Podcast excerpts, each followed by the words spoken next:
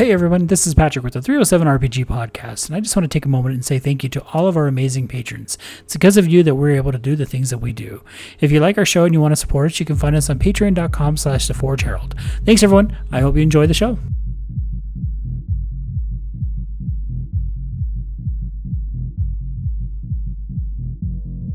Hello everybody, and welcome to the 307 RPG podcast. I'm Patrick.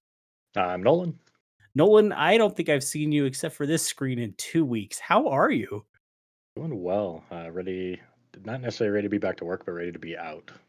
I think. I, I could I could echo that. yeah.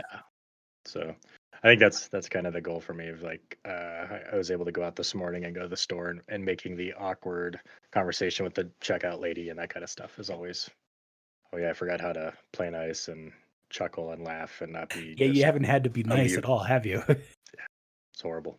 It's terrible. Just to your kids, and even then, it's just occasionally. yeah. How's yep. the family doing? Good. Good. We got through Halloween, uh, more or less, and that was that's been about good. it. I mean, it's good. Not super exciting around here. Uh, just playing a little bit of games. I did actually pick up Borderlands 3 on PC Oh. It was finally on sale. My little brother plays on there, and I was like, okay, this will give us a chance to play. But I I didn't realize the graphics could be that good. I think is an interesting thing, especially for it because it's a cartoon based game. It's very animated. It's very that style, and it looks amazing. Uh, the loading times are amazing. I mean, there's just so many different quality things of life that I was. I'm I'm willing to uh, start making the shift over to just PC. I think. Really? We'll see. I, I, you know, PlayStation 5 is coming out, Xbox is coming out, but yeah, this was kind of one of those games like, well, I still have to have my shooters on Xbox, and I don't think that's the case anymore because it was just smooth. It feels weird shooting with a mouse and that kind of stuff versus the controller, but but you can but hook I, the controller up, can't you? Yeah, yeah, I'm a I can do that as well. So I'm I'm trying to uh, learn to shoot that way because there's you know Overwatches with a mouse and keyboard, and, and so many other games are. So, but it was it was it's shockingly pretty, uh, and I didn't think that's possible even with like a you know low graphics air quotes game. I mean, I don't know. It's not like a, a a real engine style. You know, you need the mother load of all computers to run, but it's pretty awesome. That's excellent. Um, I have done zero gaming except for a little bit of Diablo here and there. A lot of it has just been um, feeling exhausted, uh, as we talked about last week, you know, Nolan and I have both been in quarantine. He because he was exposed to me, me because I tested positive for COVID. It has been a very trying time for both of us. Him just because he's healthy and stuck at home. I'm right. so glad that you're healthy. And yeah. me because, well, I've been fighting this freaking virus for the last two weeks and it's not pleasant. We don't need to go into a whole lot of detail except to say that it has made it so where it's difficult for me to focus on anything. Um, like I said, I've played Diablo a little bit, which is about the only thing I've noticed that I have the time to sit down and do. I have, I guess I have played a little bit of Madden. Uh, but nothing like I used to play. Uh, of course, I'm obviously waiting for Cyberpunk to come out. Mm, we'll get to that in a little bit. Forever to live.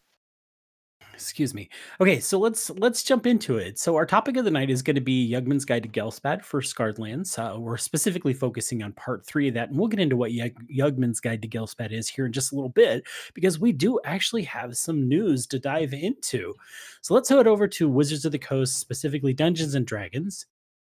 Uh, Wizards of the Coast recently announced the delay of Tasha's Cauldron of Everything to, and I want to specify this, non US markets. So, those of you who are in the US, the physical copy of the book will still be available to you on no- November 17th. Uh, Wizards has specifically cited COVID as a reason for shipping delays to non or non North American markets. Now, specifically, they're saying it's going to be Europe and Asia. Now, if you've been following the news, if you keep an eye on what's going on, COVID is definitely rearing its head all over Europe and Asia again. Um, in fact, I know that Great Britain has specifically talked about doing another lockdown because it is going so poorly there. So it makes sense that this is happening. Um, it is, however, important to remember that digital versions of this book will be available on release day. So, November 17th, if you're in a non US market, you can still get the digital copy of the book. And so that is something to keep in mind. So if you did pre-order it, Nolan, you got it on D&D Beyond, didn't you? Um, yes, I think I no, I haven't pre-ordered it yet because it wasn't out yet. Okay. I know they've announced that the pre-order is available now, so if that is something you're interested in doing, then there you go. Um, so the book will be will be available or should be available, I should say, December 1st. Um, this is obviously about two week delay versus uh, the November 17th deadline. So if you have uh, purchased the book, the physical copy of the book, just keep in mind if you're in the non North American market, you are going to get hit with the delay. Uh, I do think it's fascinating um, that this is clearly a highly anticipated book as it's already hit number six in the sci-fi fantasy section on Amazon and number 13 for all books ahead of its release. Obviously, people are excited about this book. I think that's been kind of the biggest thing of just the the character options is a lot of people been looking forward to um, more freedom, I guess, to build classes and race combinations, able to substitute stats around a little bit to make make things maybe I don't know easier to play, uh, so you can play what you want, not the best combination. Right. And and I do think, you know, I think with Xanathars, we saw there was a lot of excitement for it, but 5e was still really gaining a lot of momentum at that point and hadn't hit, and I don't even know that it's hit its peak yet, but it hadn't quite hit its peak. And so I don't think we had the anticipation or the excitement for it um, for people who hadn't been brought into, if you will, the D&D fold. I know like you and I and even Cody were very excited about Xanathar's Guide to Everything um, there was specifically, well, Hexblade was in Xanathars, and I remember you just about came uncorked when you saw that. Well, I think it was a lot of it had a little bit to do with class uh, at the base with like race and skills. Um, and it was just the first time we had gotten a bunch of subclasses opening it up. Um, this time around, I, I think this is going to hit um, where I think uh uh maybe this book and maybe one more like it, I'll be at a point where I no longer need a multi-class. I can finally pick the feat that I want. I can I can poach this from this class and bring it in and make the class I want in the rogue or in the paladin or whatever. So um, I think that's where a lot of the excitement is uh, for a lot of people, at least for me anyway. I mean, that's just Right. it, more I- I character you're options. Right. Character options are always, always a good thing. So let's talk about character options because we finally have a new UA, which I think shocked both of us. Yeah, I thought So- maybe we'd be done uh, for a little bit, but So I think I, I. I wanted I wanted to mention um, because you and I kind of talked about this one earlier uh, in the week. Uh, we were both trying to figure out where they're going next, which is always exciting. We do this a lot. We we see the new UAs and we're like, huh, I wonder what we're looking at next. So I was listening to uh, the Bite Size Gaming podcast, and I want to say it was Troy on there who was saying that um, somebody he had talked to who actually has some knowledge of of what's going on with Wizards of the Coast and D and D specifically. He didn't give any names, and, and if I'm quoting this wrong, guys at Bite Size, you can definitely you know, correct me here. But Dragonlance is definitely coming, and it's supposed to be one of the first books that we see in this new three settings that they're they're talking about. And I really have to wonder if this is looking towards Dragonlance. I know it was interesting, and, and we were talking about finding news and stuff like that. Um, we had talked about Dragonlance wanting to come. They were uh, the people, the Dragonlance authors sued Dungeons and Dragons publishers. Um, they had developed a book. They had the next part, and basically wrapping up the series. Um, and he said, she said type situation. Basically, Wizards called and said, "You're done with this here. It's our license. We're making it, not you." And so, uh, ten million dollar uh, lawsuit later, uh, we'll see what happens. But Yeah, that being Margaret Weis and Tracy Hickman Mm-hmm. specifically. yeah, it sounded like they had uh, uh, the first book done, or at least in manuscript form. Uh, they've been working on it, and for whatever reason, uh, I I don't know. You know, without actually being you know in the room where it happened, to Sure. quote Hamilton, they uh, Yeah. well, let's dive into this UA because I know this is something you like to do. So tell us about what we're getting in subclasses part five. Yeah. Uh, so this time around, it looks like we are getting kind of in theme of maybe Dragonlance. Uh, it is dragon themed. Uh, we get a monk and a ranger. Uh, monk is Way of the Ascendant Dragon, and Ranger is a Drake Warden. Um, I, you know, I, I, think this is kind of one of the neat things with uh, having dragons be around, be powerful, be a part of it. I'm surprised that we haven't seen more outside of just what dragon sorcerer. Um, but so, Way of the ascended Dragon, monks who follow the Way of the ascended Dragon revere the power and grandeur of dragons. They alter their own ki to resonate with draconic might, channeling it to augment their prowess in battle, soar through the air, and bolster their allies.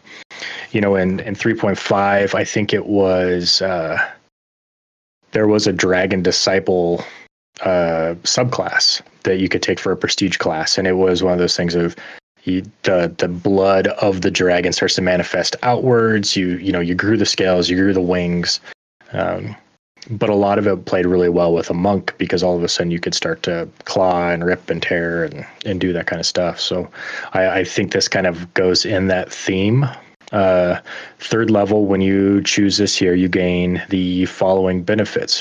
When you damage a target with an unarmed strike, you can change the damage type to acid, cold, fire, or lightning, depending on which dragon you choose to emulate. If you can't already, you learn to speak, read, and write Draconic. If you fail a charisma, intimidation, or charisma persuasion check, you can use your reaction to reroll the check as you tap into the mighty presence of the dragon. Once this feature turns a failure into a success, you can't use it again until you finish a long rest.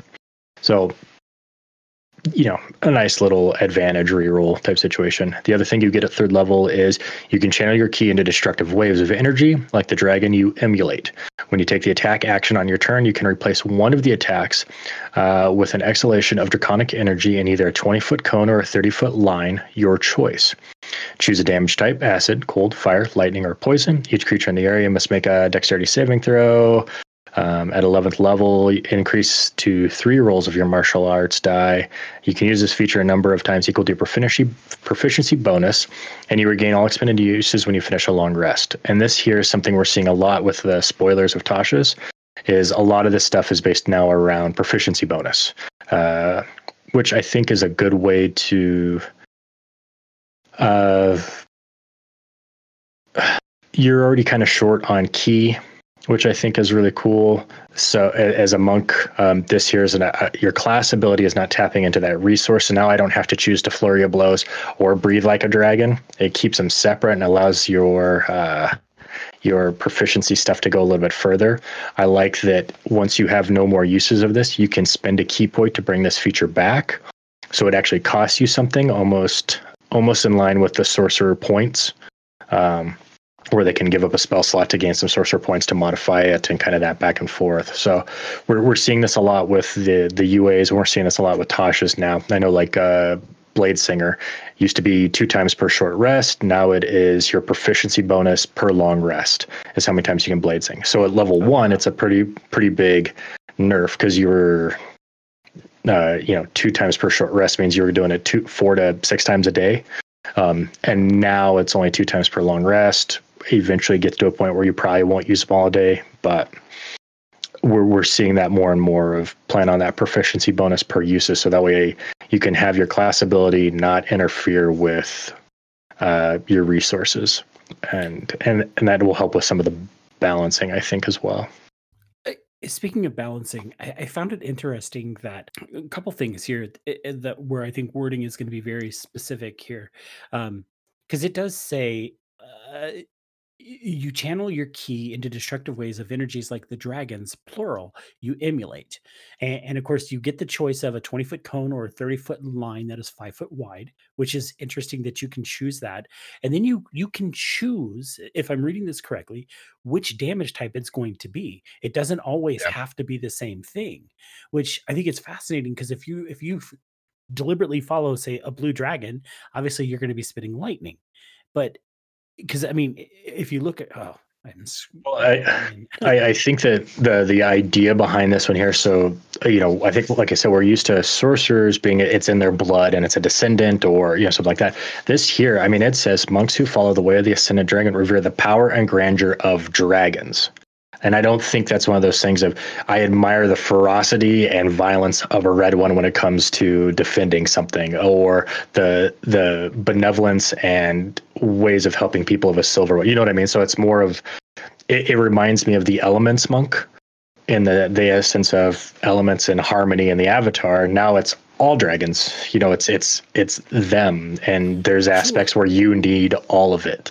Um, so when I look at the, and of course, this is just ideas, the Ascended Dragon Origins table. Uh, and again, this is I, I specifically want to, or I want to emphasize, this is just an idea. You don't have to use these, but they do specify in here. So, like on a on a roll of a d6, you can choose your Ascended Dragon origin. So, like number one, it says you're you've honed your abilities by observing a dragon. It doesn't say you're observing all dragons. It says a dragon. So does this mean? I mean, obviously it does, but you observe a green dragon, suddenly you know how to use the the asset of a black dragon, and the answer is yes. Yeah, and I, I think that's uh, I, like I said, I, I think that giving that freedom of it helps a lot. Um, and sure. I would rather do this of a than like a four elements monk. I think already because the four elements again, you know, if you could use those abilities, you know, if you could do water whip a number of times to, your proficiency and it didn't cost you ki, you don't feel like you're sacrificing your class ability. Um, right. Yeah, and it, and it, it, it is very weird because it is like you were saying in the origins, a dragon personally took an active role in shaping your inner energy. And then you look at the last one, you found a scroll written in Draconic that contains inspiring new techniques, which could be all dragons at that point. Um, mm-hmm. And then the sixth one, a dream that featured a five-headed dragonborn, uh, five-handed dragonborn. You woke altered ki, reflecting the breasts of the dragons. Uh, it's like okay so now is there like a tiamat theme or whatever you know so you could go dark with it you could go light with it yeah and uh, i and, and i'm I, I don't want you to think i'm complaining. I just thought it was interesting yeah no. because some of those are like you observed one dragon but suddenly you know how to do all these things. And i and i do think it's fascinating and i do think you're right. It is probably an option thing. I mean we saw with the draconic sorcerer uh who was uh specifically fire was a red dragon and she was limited when she was put in situations where she couldn't use her prime abilities. So this really gives you some flexibility. So, yeah, no, totally agree. Uh, looks like All you right, get so uh, some, some, yeah, just and and usually I look at these things and just kind of go up to third level just because that's what you get early. It impacts you early. Uh, sixth level, you get wings when you use your step of the wind, uh, which is kind of fun. That that makes uh, a little extra mobility of now all of a sudden you're flying around. Again, you can use this feature a number of times equal to your proficiency bonus.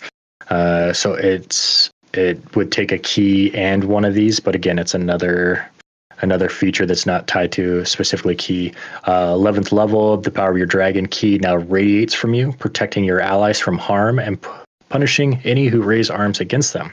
As a bonus action, you can create an aura of draconic power that radiates 30 feet from you for one minute. Choose acid, cold, fire, lightning, or poison damage. For the duration, you gain the following effects.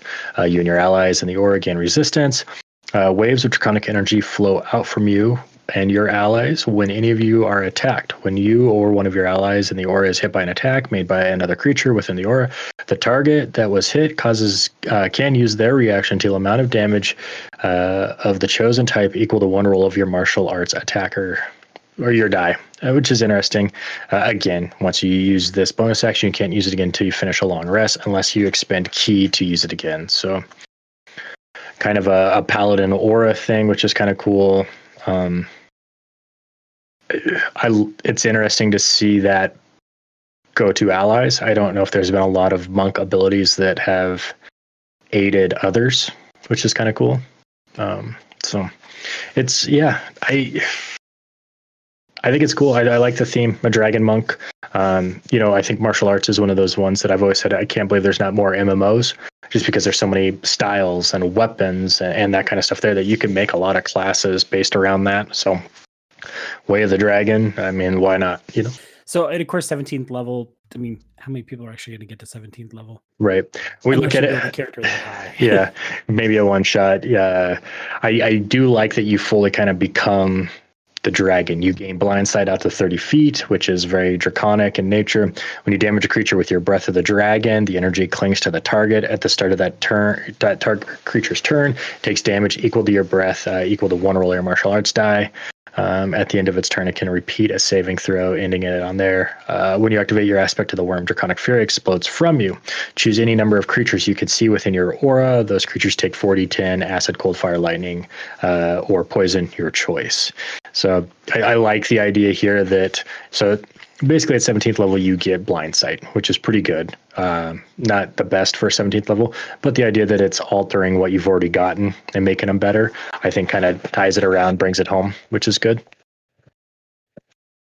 I feel like i feel like a lot of times we end up getting hey remember that ability you got at third level that you used to use and now you got an 11th level ability that doesn't do anything uh, with your third level ability and now you get you know i think things can get lost along the line and having it become your your old abilities now get amped up is pretty cool. There's some interesting stuff. Um, I don't know that it's interesting enough that I would play it. Uh, of course, I haven't really played a whole lot of monk. I think I played a monk once in a one shot. I right. I like the martial arts aspect of it. Uh, of course, with my background in it, um, I I don't know. It, it's it's interesting. I, I will give it that. I'd like to see it in practice. Yeah, I, I think there are those opportunities to uh, augment. You know, if you know not not anything really takes critical damage from elements anymore. So that's kind of an interesting thing there. Of you know, with a monk, your fists become magical bludgeoning weapons, and that usually overcomes anything. So changing it to acid, cold, fire, or lightning. Uh, I mean, I suppose if you found something that was weak to it, could be really good. But uh, yeah, I, I don't know. Make it so where that that would be magical though. Well, these these would be, but I'm just saying, like you know, a, a magic weapon kind of equals fire damage, kind of equals. Whereas, what was it? Skeletons used to take extra damage from like bludgeoning and radiant. Um, like they were what vulnerabilities, I think, is what they were called. So, um, the the dragon breath is cool. Yeah, yeah. I think the dragon breath is cool. Actually, I think the part that I like I don't know, that I thought was interesting anyway, is the last of the aspect of the Wyrm, uh, where the draconic fury explodes from you and you get 40, 10 points of acid or, well, damage of your choice. Uh, that just seems like an interesting little, um, I don't know. I, I, th- I think about like, uh, gosh, let me do, what am I trying to say? You see these big events like, uh, take, uh, in uh, Return of the King when um when the tower collapses and they finally throw the ring into the fires of Mount Doom and you see that explosion of power wash out. I always thought I, I like stuff like that. I think it's fascinating. So seeing that kind of ability that you know it's like boom you activated and this whoosh of, of power radiates from you and and kind of smacks your your enemies in the face you know i think for me the big thing on there is uh, the dragon breath, and then that uh, aspect also gives monks AOE, and yeah. they don't have that, you know. And so where it doesn't interfere, you know, they're they're quick, they're mobile, they can get into position. Use your ki to set up a spot where you can get that breath and hit four or five. You know, you just gave your monk burning hands for free a few times a day. It, you know, and sure. it takes away one attack. So at fifth level, you could, you know, run in, punch something, take the attack action, uh, replace one of these with Breath of the Dragon, and then use a ki point to Flurry of Blows. So you'd still get three attacks and an AoE, or disengage and step out. Use your Step of Wind, you pop Dragon Wings, and you fly back 30 feet, or uh, use your Step of the Wind, fly above, and drop a cone down on somebody, and then land. You know, I, I think that the mobility with this could be pretty interesting. Um, but like you said, you know, is it as cool as a shadow monk teleporting around the field or whatever? So again, who knows? A dragonborn monk with this, you know, who, you know, is one of those things of, you know, maybe it is a red, you know, dragonborn style thing of knows only Tiamat and becomes our champion, could be a pretty cool bad guy. Um, or play against type of, well, I have all these powers, but it is, you know, how you use your powers, not where they come from, is what's bad. So. Right. Right. All right. So okay. tell us about the ranger. So, Drake Wardens are rangers who use their magical connection with nature to form an enduring bond with a minor dragon, a drake. This bond allows the ranger to summon the drake to their side and share in their awe inspiring power wielded by dragons. Consider how your dragon gained their bond with the drake. The Drake Warden origin table offers some examples. And so it goes into you studied a dragon scale or a claw, and trinket from its hoard, or created a bond through tokens lingering draconic magic, Uh, a secret order of rangers who collect and guard draconic lore taught you their ways. Uh, a true dragon gave you a drake egg for care. When it hatched, the drake bonded with you. You drank a few drops of dragon blood, forever infusing your nature magic with draconic power. An ancient dragon inscription on a standing stone empowered you when you read it aloud. You had a vivid dream of a mysterious man accompanied by seven yellow canaries. Yes, canaries, who warned you of the impending doom. When you awoke, your Drake was there watching you. So, Draconic Gift, a third level Drake Warden. Uh, the bond you share with your Drake creates a deeper connection to dragon kind, granting you understanding and empowering your presence. You gain the following benefits. You can now read, speak, uh, write Draconic. You learn the Thaumaturgy cantrip, which is a ranger spell for you. Um, so, and then Draconic Companion, you can magically summon the Drake bound to you. As an action, you can summon the Drake, which appears in an unoccupied space of your choice that you can see within 30 feet of you. Your Drake is friendly to you and your companions and obeys your commands. You get a nice little stat block here, which is very nice. Um, I will say that some of the scaling and stuff off this is very nice to see. Uh, the Drake Companion armor class is 14 plus PB, which is natural armor. Uh, hit points is five times your ranger level, so it scales with you. It grows up. Um, when you summon the Drake, choose a damage type: acid, cold, fire, lightning, or poison. The chosen type determines the Drake's damage immunities, the damage of its bite, and the damage of its infused strike trait um, which is Infused Strike. When uh, another creature within 30 feet of the Drake that it can see hits with a weapon attack, the Drake infuses the strike with its essence, causing the attack to deal an extra 1d6 damage of the type of your Draconic essence. So now all of a sudden it's kind of a little buffer. The magic's around. Um, I I like this better in a Beastmaster almost instantly. Um, The Drake remains for a number of hours equal to your proficiency bonus until it is reduced to zero hit points, until you use this feature to summon the Drake again, or until you die. So that's kind of cool. Yeah, it comes back when you need it, kind of thing. Yeah, I like that it's magic. I like that it summons you. You know, I think that was one of the things with like the Beastmaster is cool. You've got this really big bear. Now we're going into this cave and it can't fit. Now we've just taken away half of your ability to fight. Um, so having this be able to uh, uh, once you summon the Drake, you can't do so again until you finish a long rest, unless you expend a spell slot of first level of higher to summon it. So again, we're seeing this consistent thing of this doesn't mess with your ability throughout the day, class ability. If you want to give up something later on to bring it back, you can. Um, which I, I, think is great. I, I really like this system that they're doing for this going forward. So I do too. I like the idea that you can give up something to gain something back. Um, we saw that with um, well, wizards have that ability. The uh, what am I think trying to think of where they can give up? Um,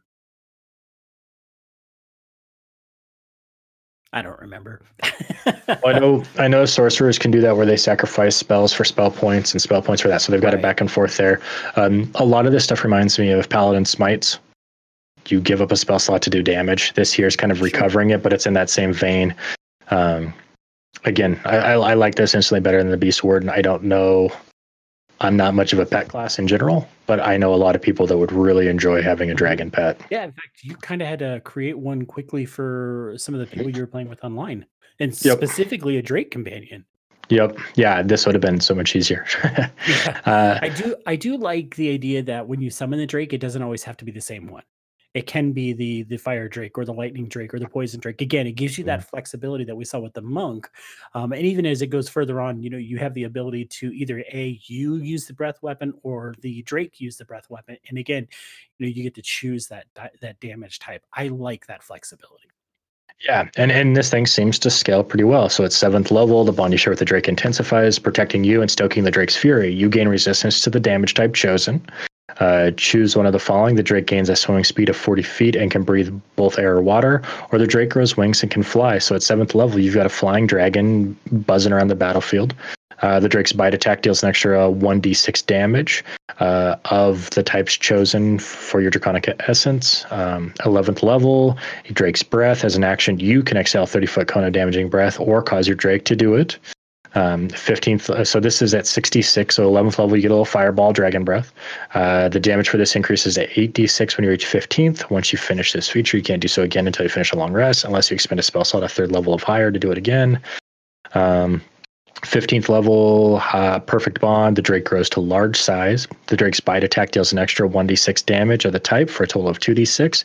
And when either you or your Drake takes damage while you're within 30 feet of each other, you can use your reaction to give yourself or the Drake resistance to that instead. So it's kind of a uncanny dodge um, ability for you or your Drake, depending on each other. So I could see this being one of those things of the Drake grows to large size. Uh, you summon it and has flying. Now all of a sudden, you know, I I, I could instantly see being an archer flying on the Drake, uh, doing its thing. Uh, or if it's in trouble, you land on the ground you stay within that 30 feet. It tanks for the group while somebody's down. You know, I mean, the, the utility of this thing gets pretty tough. Uh, the ability for it to scale is really nice. So, uh, yeah, it's a pretty good UA.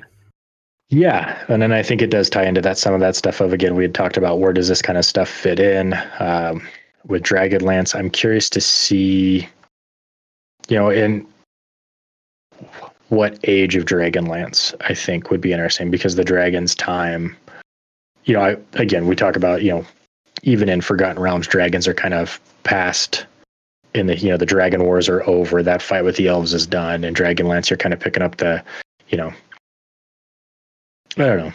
It, it would be like playing a Lord of the Rings game after the war. You know what sure. I mean? Like Sure. all the you know all the cool stuff of the second and third age is over like the world is a better place now don't get me wrong but if you're an adventurer it's like yeah, I'm never going to have that. You know, I got small stuff. I'm I'm dealing with you know petty stuff compared to what you guys fought, ancient evils and dragons and. I wouldn't mind seeing dragons play a more uh, prevalent role in any of the realms that they play in for D and. Uh, I think dragons are iconic for Dungeons and Dragons. I mean, Jesus, it's in the name, uh, so I wouldn't mind seeing that. You know, having them come back or and maybe there's some i mean we had the cataclysm in dragonlance that was a world altering event um, maybe perhaps the dragons are coming back in more force uh, because of some sort of event who knows yep. i would speculate because i think we typically get a book in march right i think so and i know they had already announced that they had like three already planned or something like that right. so so I wonder if we're going to see an announcement near the beginning of the year for Q1 uh, possible setting book. That'd be pretty neat. Okay. You know, I think there's a lot of that stuff too of uh, like a warlock patron being a dragon. Um, sure. You know, I, I, think that one's a, a pretty natural fit. Uh, I think once we see a paladin one, if it is yeah. you know you know if it's a spear wielding you know summit you know that type of thing if we get the legend of huma or huma or whatever his name was. Right. Yeah i think you're, right, you're right. It's huma. So you know if it if it screams that then i think we'll know pretty much where yeah, we're going so. Knights of Solamnia yeah. We were also like dragon knights and and like uh what Sturm Brightblade and geez i'm reaching way back in my memory here. I haven't read those books in a long time yeah, so I, I, think there are a few of those. I, I, like that they went with the monk and the ranger because when I think of Dragonlance, uh, you know, there's a pretty specific ranger that you think of, but had nothing to do with Drakes. So seeing kind of their take on it was pretty cool. So let's jump over to Darrington Press. Uh, this was new for me, but if you if you are a fan of Critical Role, you know the name Darrington. So, Critical Role has announced what they are calling Darrington Press. Darrington Press is the name of their new game publishing line. This line will be headed up uh, by friend of Critical Role, Ivan Van Norman, who is the co owner of Hunters Entertainment. You may recognize the name as, uh, well, Ivan Van Norman's all over the place, especially when it comes to Geek and Sundry. He was involved with Wil Wheaton's Tabletop. He's been involved in oh gosh, I think it's LA by Night, as well as other events with Critical Role. So he's kind of all over. Um, most specifically, though, um, he has been part of, or Hunters Entertainment is the company that is bringing us the RPG for Altered Carbon, which is supposedly shipping, I think, next month. I believe he's also involved uh, in the Werewolf Fifth Edition game I could be wrong, but I think that's correct. Uh, anyway, the first game offering for Darrington Press is a board game called Uk'otoa. I hope I'm saying that correctly. Fans of Critical Role should recognize this as the ex patron of the Warlock Fjord, who's, of course, played by Travis Willingham. Says the game is suitable for three to five players ages 12 and up. Each game should run 30 to 45 minutes. And of course, it will include, quote, a very cool Uk'otoa mini. So that's kind of interesting. It says uh, also slated for 2021 as a Critical Role Adventures board game, a card game called Guardians of Matrimonia, Syndicult, which is an original modern magic RPG designed by Matt Mercer, where mafia families battle it over for supremacy of the city streets, which that sounds pretty cool. It's nice to see a, a bunch of stuff lined up and kind of what they've been working on. Uh, one of the things I saw on the creative team for the Uk'otoa uh, created by Jeb Havens with additional game design by Gabriel Hicks, who was the one that did the oh, yes. class design thing. So yeah. it was nice to see a familiar name and pop up and see him a part of that. So yeah, that was a really cool system that he came up with. Ooh, just punched my mic. there you go. Okay, so yeah, Darrington Press. There is, of course, a link in the show notes for this as well as the UA that we talked about. So if you want to find out more about Darrington Press or the UA, just check the show notes. There are links in there. Okay, so let's jump over to Onyx Path. Uh, World of Darkness Ghost Hunter has come to a close. The Kickstarter did very well considering it's not, you know, one of the main game lines. Uh, they did top 72,000. I think they were asking 20. Onyx Path has tentatively announced their next Kickstarter will be a Scarred Lands mega campaign. Uh, this will likely be their last Kickstarter of 2020.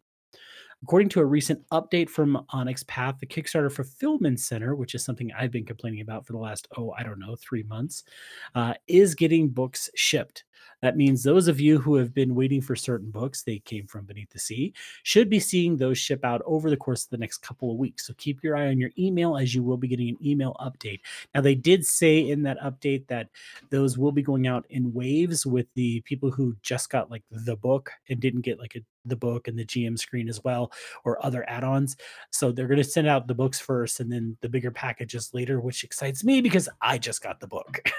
so hopefully, mid November, early December, I will be seeing that book. Let's talk delays, which is never fun. Um, and I know there was a delay announced for Bloodlines 2, if I remember correctly, but I couldn't find it soon enough to include it.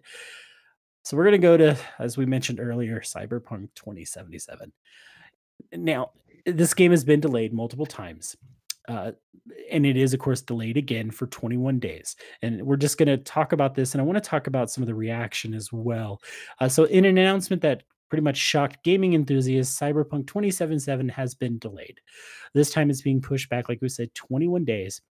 What shocks gamers, in my opinion, is that the game had already received gold status, which is usually a solid indicator that the game is done and is ready to launch. But something apparently went wrong. Developers of the game have received a ton of death threats because of the decision to delay the game. Now, I remember correctly, the reason this is being developed or delayed is they wanted to make sure it launches on all platforms seamlessly. And it's being offered on nine different platforms. So the, the, the whole hope is is that when they do launch this December 1st if I remember correctly is that there isn't a problem that it just goes the way it's supposed to go um, what I don't understand is why in the hell what what makes people feel so entitled that they feel like they should be delivering death threats to the developers. I mean, quite literally death threats. Like this is, uh, I, I pulled this directly from uh, the lead developers, uh, or one of the developers, sorry, uh, Twitter's, because he he shared it on Twitter, and and this is a direct quote. It says, "I know where you live, bro. Release the game or you're finished." Release Cyberpunk, or you and your family will be persecuted. I will burn you alive if you don't release this game. What the actual fuck? Yeah, people are a little uh, too intense. I don't understand. I mean, I'll, I'll never understand that there. Uh, I don't get people thinking like, I mean, hopefully that person gets arrested. Well, right. and, and, I'm glad you mentioned that because CD Projekt Red has decided that they are going to be taking these threats seriously and they will be of investigating course. them. Yeah, so people I, are absolutely insane. People get in trouble for these comments. It's just type comments, time off of work. You took time off of work to play World of Warcraft when it came out. Um, and some people weren't able to adjust. Now, I don't know if you've been able to adjust your time off schedule I was supposed to be out this last week, so I was home anyway. oh, well, well, there you go. Um, you know, and I and I get it. People are frustrated. I deliberately waited to pre-order a copy of Cyberpunk, uh, with the intent being that I dodged a lot of the um, uh, delays. And I think I what I did it like two or three weeks ago that I pre-ordered it. Uh, I, and it, as a result of me waiting, I missed getting the deluxe edition, which I'm okay with because again, I thought I was going to dodge the delays. I would much rather this game be put out correctly and not have to be patched over and over and over, making it so where I can't. Because I could just see people saying, release the game. Fine, it's released. Guess what? We're going to have to patch it for the next nine days. And then people throwing the same fit because, oh, you released an imperfect game. Well, yeah, we told you we were going to because you fucking bitched about it. Right.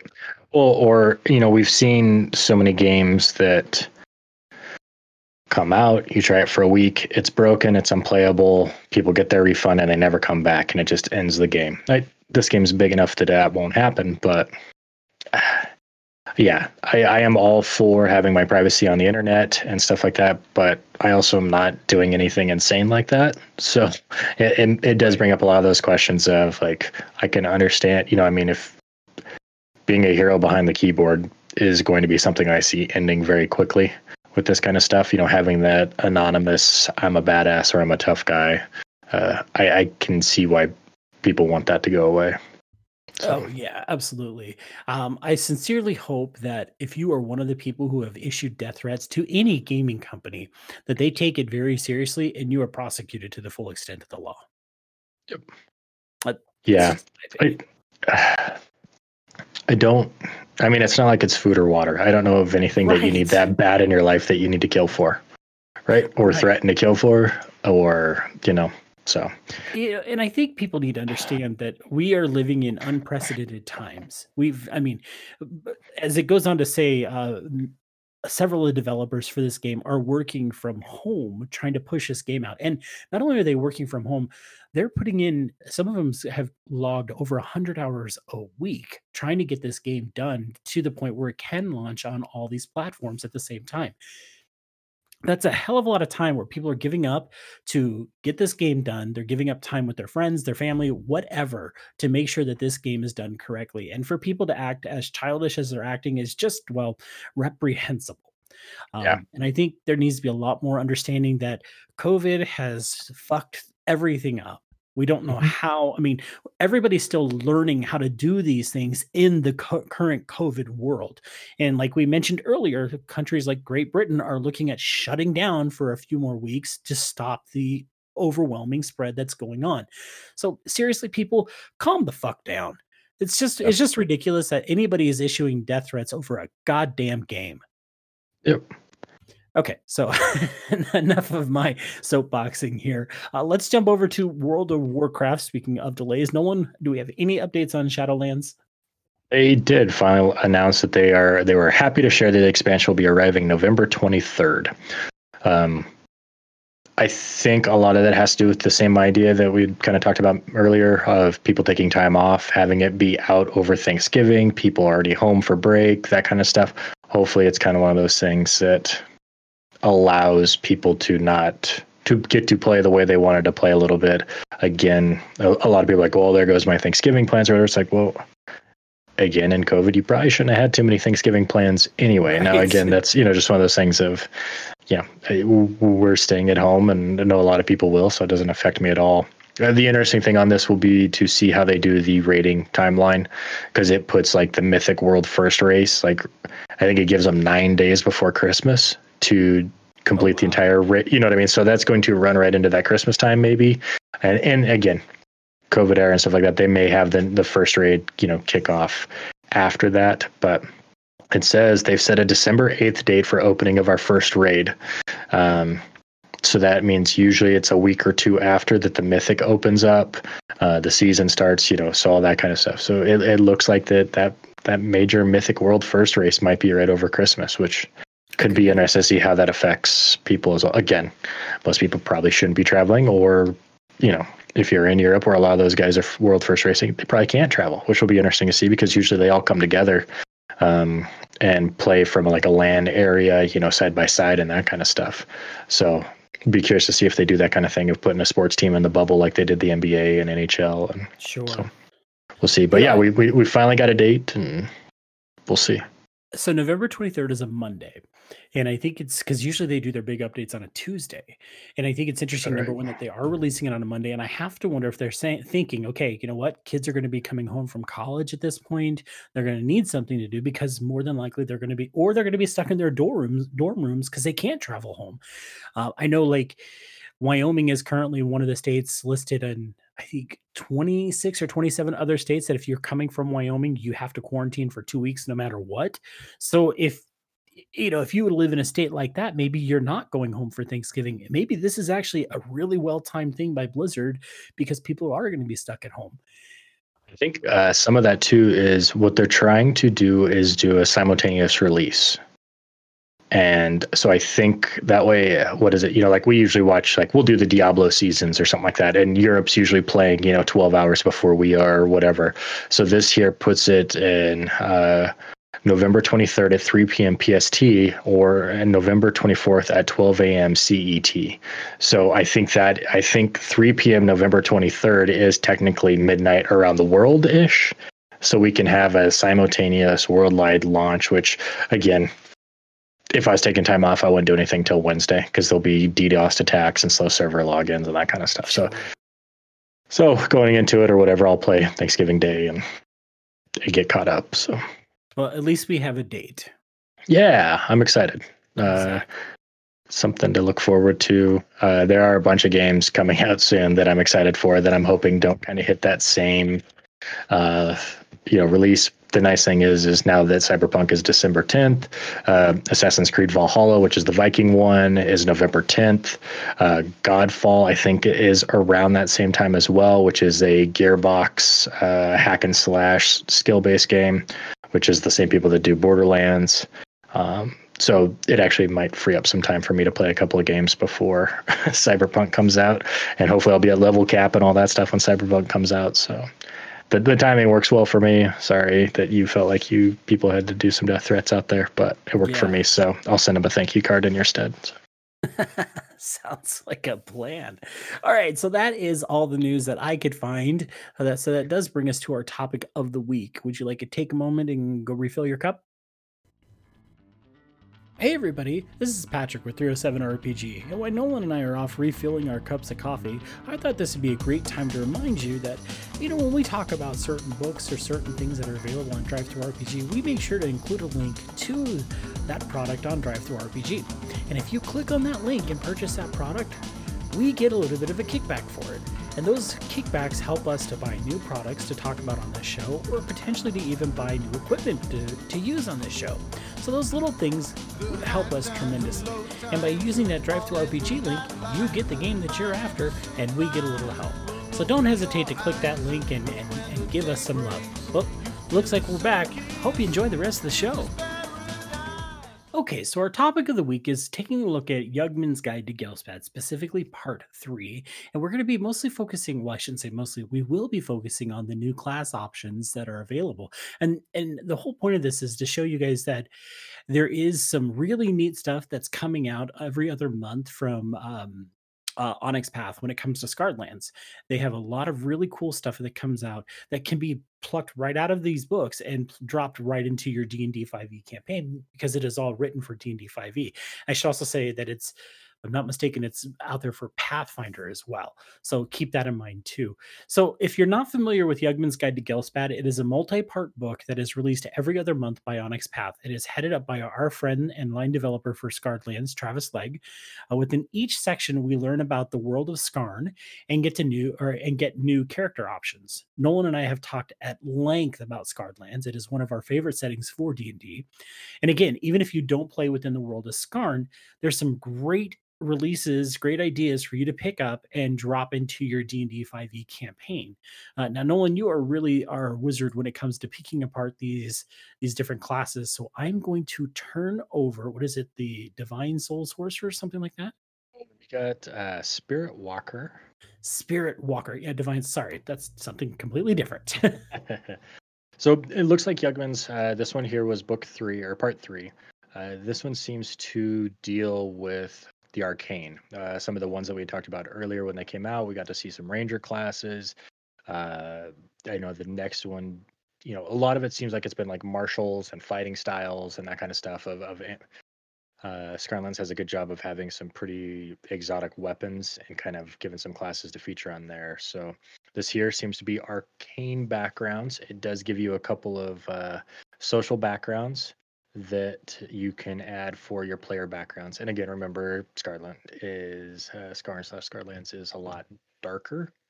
Uh, so a lot of the uh, the backgrounds, uh, I don't know, a lot of this screams evil-ish, but it is kind of just the world.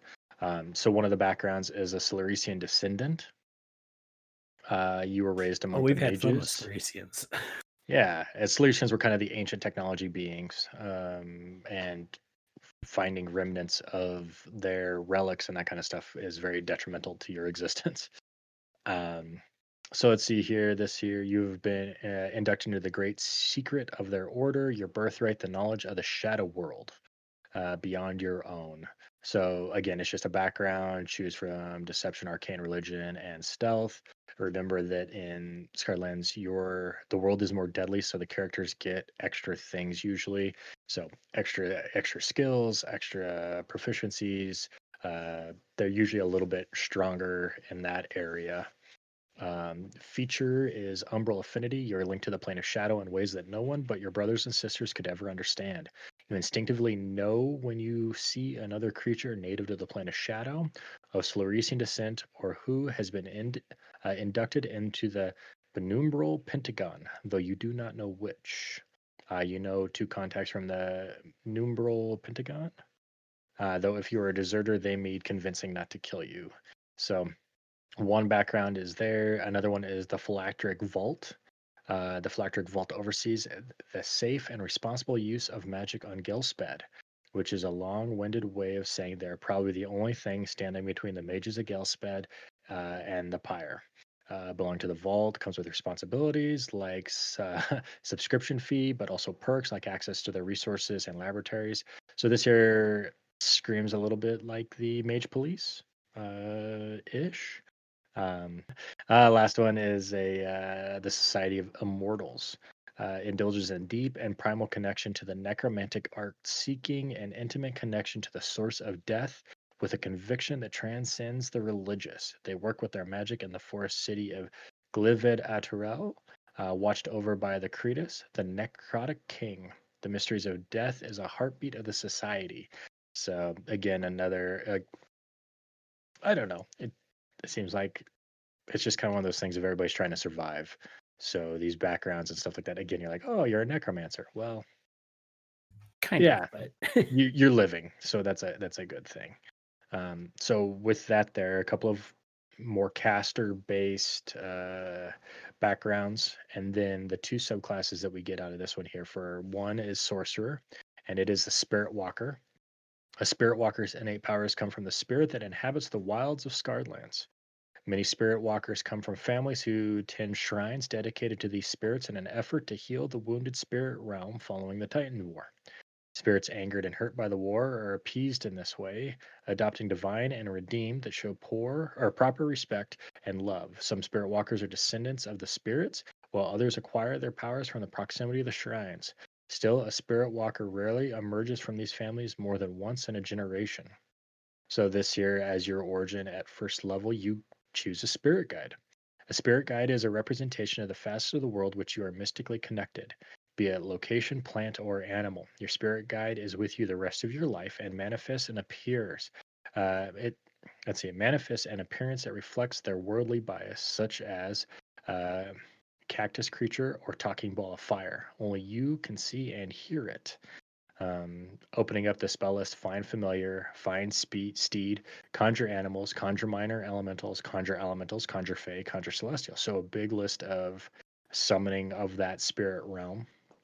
Uh, the one thing I liked about this one here is your relationship allows you to cast Unseen Servant at will. Your spirit guide is more intelligent than an unseen servant and can do more complicated tasks such as cooking food, setting up camp on their own, setting traps and food, checking them, spying and reporting on a target within 15 feet, but will leave the material plane on their own accord if they are pushed to fight or threatened. Um, so I like, you know, again, it's one of those things of fun role playing value uh, can happen with this one here too, just from you got the crazy guy from Braveheart that talks to God, you know, or whatever. This person's actually, yeah. talk, you know, talking to somebody that nobody else can my see. island. Yeah, no, I, I like the idea that um oh look, why is he always talking to a cactus or or why does he always talk to plants? It's so strange. I, I I like that. I thought that was pretty funny. I, I like the idea of a conjuration uh, sorcerer. I think that's really cool. I think there's some Mhm. opportunities there with uh, some of the sorcerers of um, altering summon wolves to an extended spell, so it, it lasts so much longer if they don't die. Uh, your conjured elementals and stuff like that, getting more out of them, I think is going to be really interesting. Uh, Spirit Doll as a six level ability. Uh, you create a doll that allows you to cast Conjure Minor Elementals without expending a spell slot. These elementals function independent of the other summoning spells you cast. So now you can have, you know, conjured animals and conjure minor elementals, and you really start to bring in the uh, kind of that pet master summoner, which I don't. We've seen a little bit with the Druid Circle of Shepherds, but not so much from the arcane side yet. Um, you do not need to main, con- maintain concentration on this spell, but the smell, spell immediately fails if your spirit doll is destroyed. Uh, so don't get hit while you do this. Once you use this feature, you cannot use it again until you have performed the doll ceremony, which is an elaborate ritual that requires one uninterrupted hour and may be completed during a short rest or long rest. So not necessarily the proficiency per long rest per day, but a little bit different where it's not taking your resources to have this class feature. So Right, and I don't think we've seen that proficiency switch like we've in, had in D and D in Scartlands. no, So people do need to keep that in mind they're going to incorporate these. I say they've had a lot of these type of situations though from the start where they're they've been kind of progressive in the idea of fixing 5e to a standpoint like this. So there's a lot of these things where it's uh there's a lot of short rest things, there's a lot of at rest things, there's a lot of different different style of rules that you're not used to necessarily seeing with Scarred Lands. Sure. So uh, Masters of the Spirit at 14th level, your connection with the spirit world grows so strong that you combine spirits into temporary one use dolls. You can create a number of temporary dolls with this feature equal to your wisdom modifier, which is interesting on a charisma caster. These dolls use the same AC, hit points, and rules following your spirit doll. When you create the doll, you must choose earth, air, fire, water. You may then use the doll at any time to cast Conjure Elemental, summoning an elemental of the doll's type. You do not need to maintain concentration on the spell. Uh, the spell immediately ends if the doll is destroyed. Uh, when the spell ends, the doll is turned to ash. Uh, to create a doll using this feature, you must perform a ceremony as described under the spirit doll. So, 14th level, you went from minor, now you're up to uh, major elementals. Nothing says anything about being able to use both of them at the same time. So now you could summon Fey, summon minor elemental, and now summer el- summon conjure elementals. So I mean, you really could really start to bog down the battlefield with a bunch of your army, and then just hide in your magical illusion cardboard box off to the side. So, uh, Right. 18th level for their capstone. Uh, you gain the ability to walk between worlds. This feature functions as though you cast etherealness, etherealness spell with the following exceptions. The duration of this effect lasts an hour. Uh, while you have available duration remaining on this effect, you can enter or exit as a bonus action. If you die on the ethereal plane, you become a ghost. Once you use this feature, you cannot do so again until you complete a long rest. So makes it a little bit easier to not get hit if you're stepping in and out of the ethereal plane. Yeah. It's uh it's a neat one. Uh again, the conjure animals, conjure elementals, a couple of them without concentration. Uh, again, uh, extending that stuff out could be really good. So there's also a wizard subclass. So there's a couple. Is that right? Yes. We got two arcane traditions. Uh, one of them is called the High Astrologer. Uh, again, this here is very much of the skies of Ghelspad. The stars move in a slow and hypnotic odyssey across the night sky. Scholars who venture to study the heavens have grouped these uh, movements into constellations or houses, each representing the ethos, concept, or notion. Those who lose themselves in the stars recognize that those forces contain some awareness a recognition of the mortal world over which they endlessly circle. The casting of spells in alignment with these subtle astral ley lines can produce mesmerizing, if perplexing, results, and the practitioners of this art are called high astrologers. So, again, looking at the signs in the sky, uh, when you adopt this tradition at second level, you can use the sympathetic links between all the houses of magic to defend yourself against hostile incantations. As a reaction, when another creature you can see casts a spell, you can surround yourself with a sphere of uh, magic that glows with the designs that follow in the astrological houses. The creature casting a spell must succeed on a concentration saving throw against your spellcasting DC. On a failed save, choose from one of the effects of the Synastric magic table and apply the effect to the spell. So on this table is you can redirect, choose a new target for the spell, extinguish, the spell is count- countered, delay, the spell vanishes and reappears 1d4 rounds later, targeting the same creature if possible or the same area effect, and warp, the magic spell is counter, roll on the wild magic surge table uh, for the caster of the spell. Uh, That's pretty cool. Yeah. So uh, when you use this ability, your eyes and mouth appear ablaze with pure white flame. You must finish a short or long rest before you use this ability again. So a free counter spell, a free, you know, that fireball's coming in, you delay it, move the heck out of the way. Uh, so there's some opportunities there to have some fun uh, being a, yeah. a, a counter mage. Uh, yeah. So I, I really high astrologer. This arcane tradition screams oracle. So uh, for those of you who don't know, Scarland draws heavily on Greek mythology. Is mm-hmm. de- definitely thematic in that in that aspect.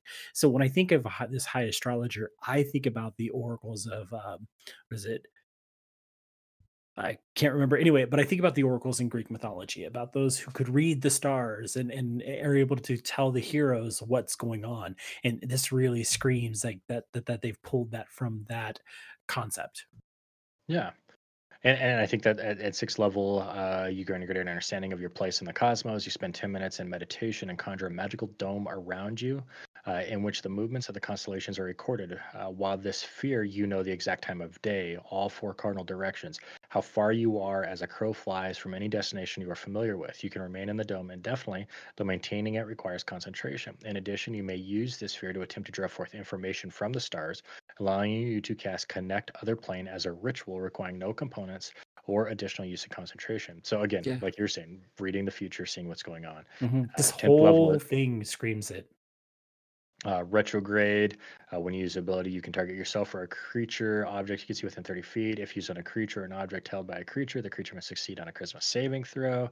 Uh, all targets, resources, and abilities are restored to that point. So uh, you revert uh, in time to their condition and location they occupied at the beginning of your last turn. Uh, this is something that kind of jumped out to me as something you would like because it's almost like a time warp you know you you can see something coming or bad or whatever uh i don't know. It, it would be interesting to see using this ability on a corpse of a creature that has died since the beginning of your last turn can bring it back to life as if it had not died. If this ability is used on an unintended object it, it simply works uh, you must finish a long rest before using this ability. So again, you see what's coming. Uh, you know, your guy's bloody or whatever. You know, something bad's coming. The beholder's staring at your fighter or whatever. You know, you use this ability to attack, uh, basically, and then unwind what just happened. So anyway, yeah, more of this stuff of the stars. Uh, the stars are right. At 14th level, you fully understand the nature of the stars and their relation to one another, allowing you to call upon their combined power. At the start of your turn, you may choose a bonus or you may use a bonus action to check if the stars were right. When you do so, roll a d6. On a result of a 6, the stars were indeed right. You enter an astral form in which you glow with ethereal white flame from your hands, face, and feet. While in your astral form, you gain the following benefits. You can use your uh, magic feature once per round. You gain a flying speed of 30 feet. You are surrounded by a globe of invulnerability, fourth level. Your astral form lasts for one minute, after which you cannot enter it again until you finish a long rest. So you kind of get to go Nova, uh, 14th level. Not too bad. So again, if you're into the stars and that kind of stuff, it seems pretty neat. Uh, again, not something that I would necessarily play just from that standpoint, but I can see again in that world, the the role play behind it, uh, it would be a lot of fun. Uh, the last one is the Vigilant Arcanist, the Vigils of Vesh, a society of wanderers, Ghelspad putting the world to right, invest in both martial and arcane might to better meet their ends. Uh, the latter of these facets, better known as the Vigil Arcanist, are far from the typical understanding of the wizard or enchanter. Instead, these hardened veterans channeled their scholarship into endurance, survival, and wild's lore. Uh, so instantly, as the blade singer and me, I'm I'm done. I'm in. I don't even need to read anymore. You've got me. So uh, the Veshian arts, beginning when you select this tradition at second level, whenever you gain a wizard level, you can replace one of the wizard spells you had in your spell book with a ranger spell. The spell must be of level which you uh, can use in a spell slot. Any ranger spell you gain from this feature is considered a wizard spell for you, but other wizards can't copy ranger spells from your spell book into their own spell books. Uh, Word of the Wild at second level, you can feel yourself with magic, maintaining a nigh superhuman level of stamina and energy. You can expend a spell slot to utilize one of the following abilities to allow you and up to 10 humanoids within 100 feet of you travel for longer each day without taking a forced march. You gain an extra hour in this way per level of the spell slot used. You can go without sleep. For each level of spell slot expended, you may remain awake for an extra hour at night with none of the usual consequences. You cannot benefit from a long rest while using this ability to replace food and water. For each level of spell slot expended, you may travel a day without food or water without risking exhaustion. Multiple uses of this of this ability do not stack. Uh, kind of a neat little way to use your spells. Uh, eyes and ears at sixth level, you learn the find familiar spell. If you do not already know it, when you cast a spell, you can summon a number of familiars equal to one plus half your wizard level rounded down. Each familiar uses the same rules and options for a familiar conjured by the find familiar spell. All familiars conjured by this spell must be fey creatures.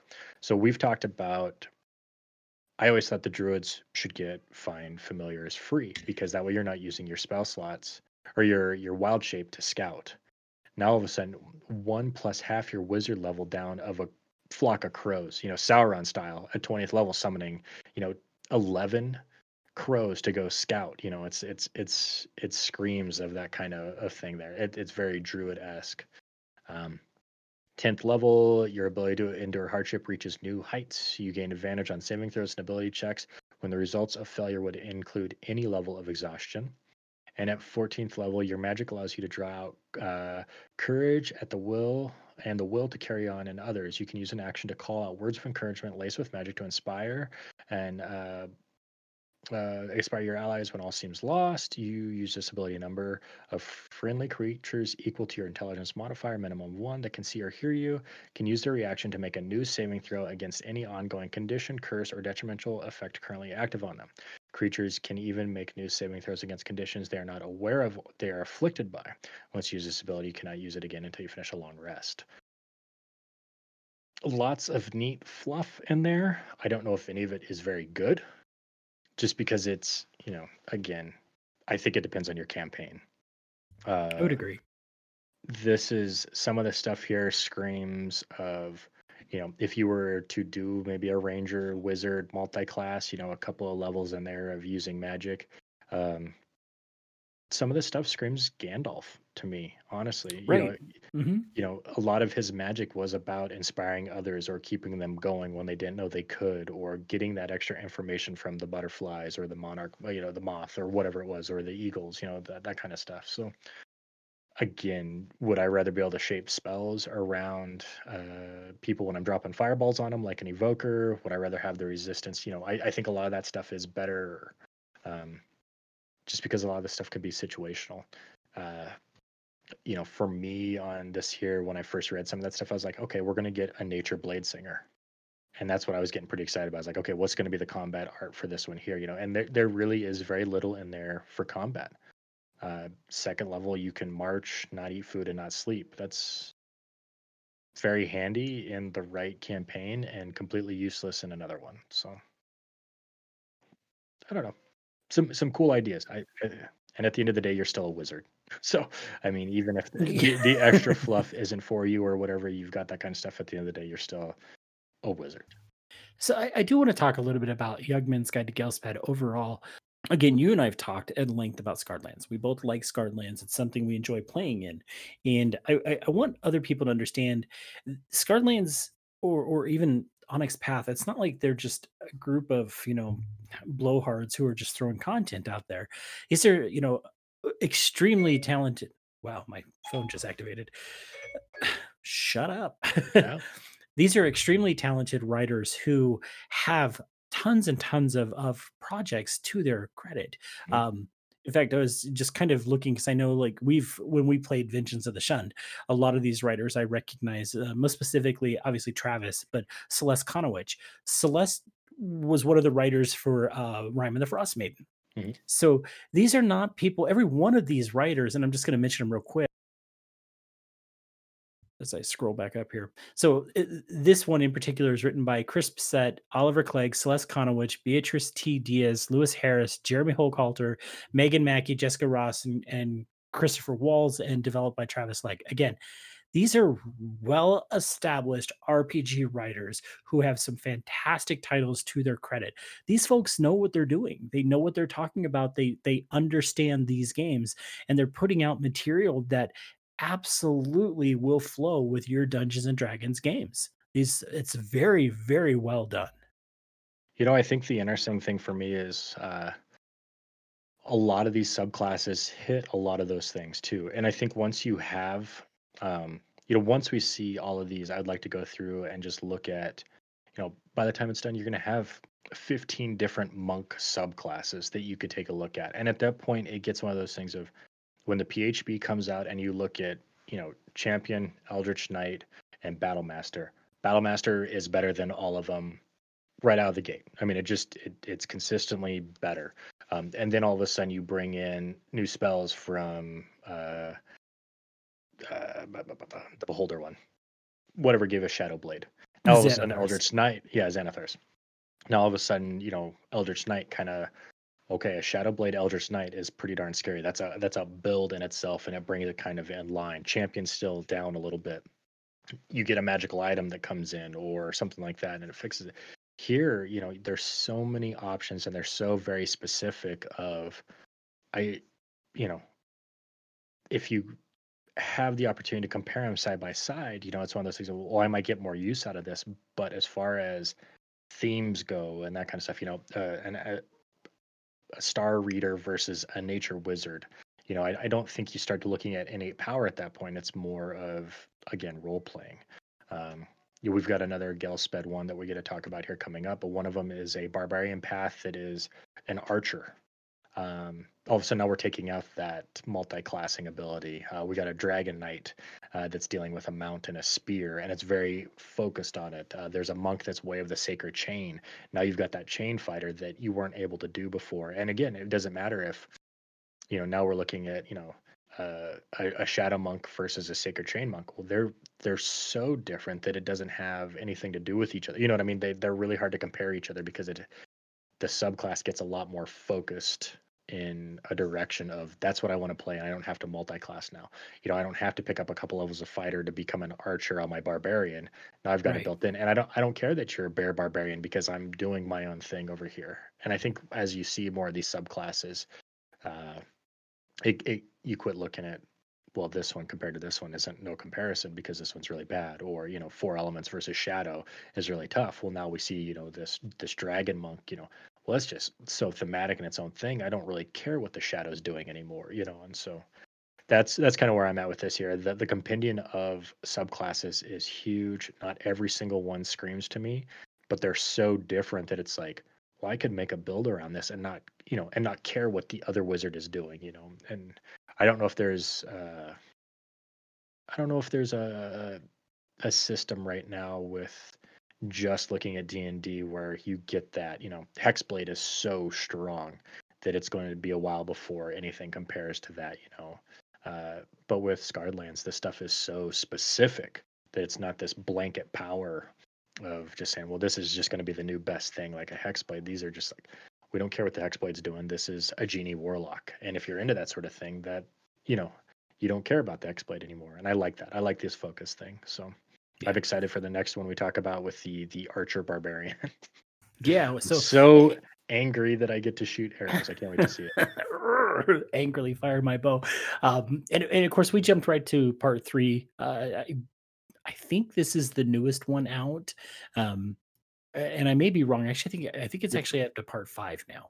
Yep. So You sent me over a part five one that came out. Um, they've got another book that Frostlands of Fenric has a few right. classes in it that deal with the theme there.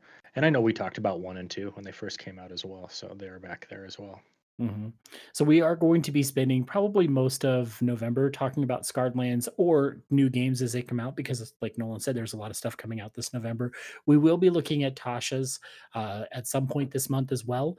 So we've we've got some stuff planned for this month. So hang with us, that's for sure. Nolan, we have gone way over time, my friend. I know. I think that's uh, again. There's been enough stuff coming out that it's a lot to talk to, and there's been some deep dive stuff too. So Yeah, absolutely. So, I, I- you know, as always, folks, if you want to get a hold of us, you can find us at all the social medias at 307 RPG. Uh, you can always pop into uh, Twitter and and find out our Discord. We are moving forward with getting this all done on video for Twitch as well as YouTube. So hopefully soon we'll be doing the podcast live, so you can actually come in and chat with us on our Twitch channel as we're doing the show. Uh, we look forward to hearing from you and, and look forward to hearing um, ideas that you may have. Uh, we've got a lot of stuff planned for the rest of the year as, as well as moving into 2021 so hang with us it's going to be a fun ride yep, I'm looking forward. well cool that is all for this week unless you have anything else you need to add I don't. well thank you for listening everybody we'll catch you next time Bye.